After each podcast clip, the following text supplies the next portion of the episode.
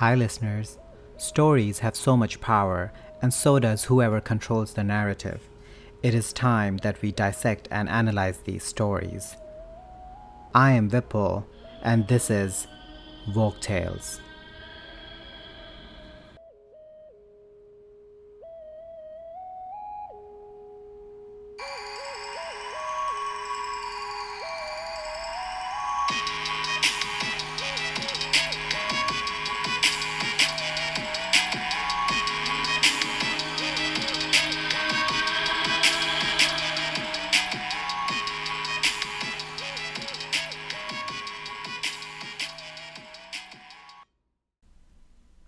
Hi, everyone.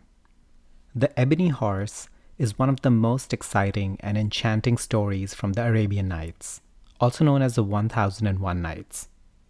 The tale is interesting because it even borders on being science fiction before the genre existed. So, on that note, it's story time. In Persia, a king named Sabur has three beautiful daughters and a handsome son named Kamar al Akmar.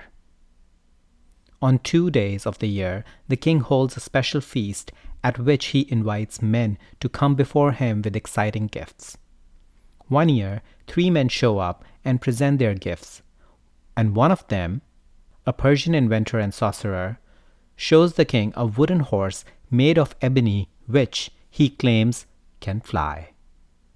This remarkable horse can cover in one day the same distance an ordinary horse can cover in a year.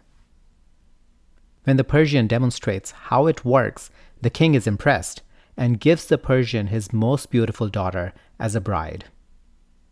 But when the daughter sees how ugly and old her husband to be is, she cries and hides away in her bedchamber.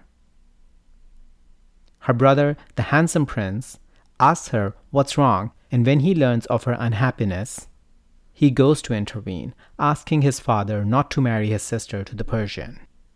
But when the prince sees the ebony horse, he is interested in how it works. So the wily Persian tells him to climb on it and try it out. He shows him the button to press in order to make the horse fly, but doesn't tell him which button will enable the horse to land.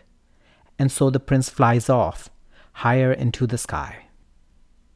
Needless to say, the king isn't too pleased with his only son being tricked in this way so he promptly throws the Persian in prison.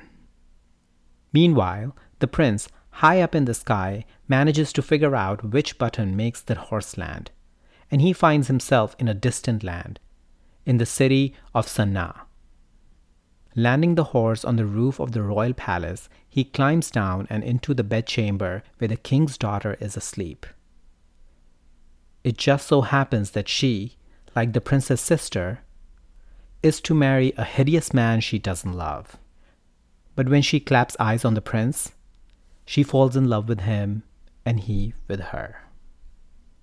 Unfortunately, the servants of the palace think the prince must be a genie or a sorcerer, as he managed to make it past the guards and into the princess's private chamber. The king doesn't trust him, so the prince says he will prove his mettle by facing the king's best men in a fight the next day. But before the fight can take place, he sends for his horse from the roof of the palace, insisting that he will ride it into battle against the king's soldiers. But once he is mounted on the ebony horse, he promptly flies off, leaving everyone thinking he must be a magician or a genie. Arriving back home, the prince is greeted with joy by his father, who feared that his son had been lost to him forever.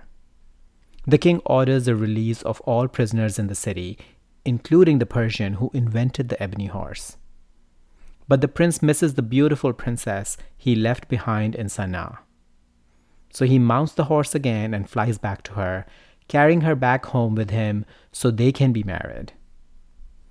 But when they arrive and the preparations of their wedding is underway, the cunning Persian takes the horse and abducts the princess bride to be on it, flying her away with him.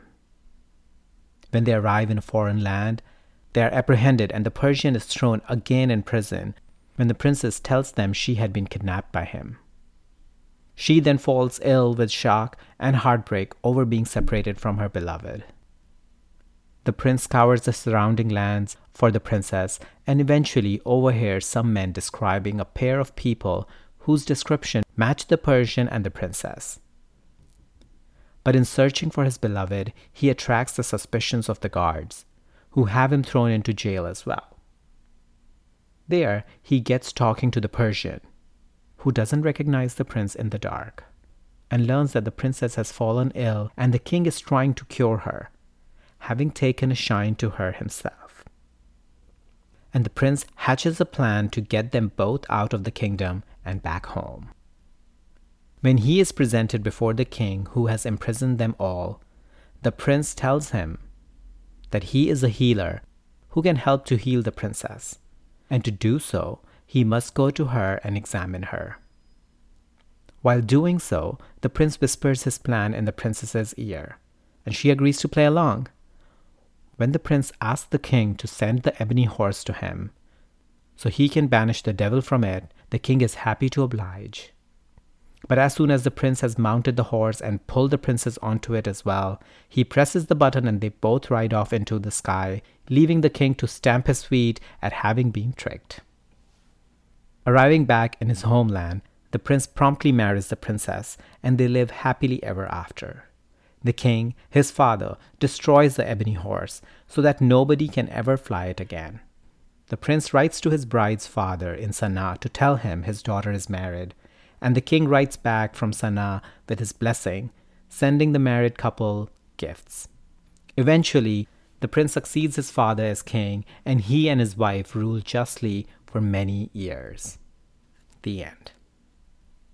The ebony horse is notable among the Arabian Nights in that, rather than having a genie who can grant wishes, or even a traditional evil magician figure, it has an inventor, or what we might even now term a scientist as its central antagonist. Rather than presenting the Persian as a sorcerer or magician who has charmed a real horse into being able to fly, the story offers us an inventor who appears to have used scientific means to construct a horse made from ebony with buttons and some kind of bellows which inflates the air to make the contraption fly.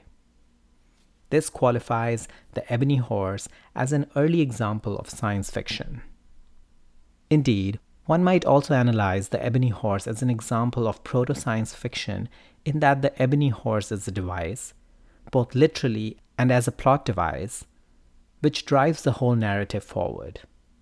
Its destruction at the end might even be considered as a kind of warning against the dangers of scientific invention and experimentation. See what happens when science enables people to travel across vast distances and meddle in foreign countries. Seeing the havoc the invention has unleashed, the king wishes to prevent any further antics by destroying the ebony horse. Of course, what problematizes such a neat interpretation of the tale is the fact that Ebony Horse has made the prince's meeting with and marriage to the beautiful princess of Sana'a possible. So, is the story a cautionary tale about how scientific innovation can cause mayhem? Or a celebration of the power of technology to make unions between different nations and kingdom possible? Perhaps this is to read too much into a tale which was designed, first and foremost, as entertainment, full of adventure and love and danger and suspense. And on that note, bye for now. Let me know your thoughts on the story and our discussion by emailing me on woketalespodcast at gmail.com or through social media at woketalespodcast on Instagram and woketalespod on Twitter.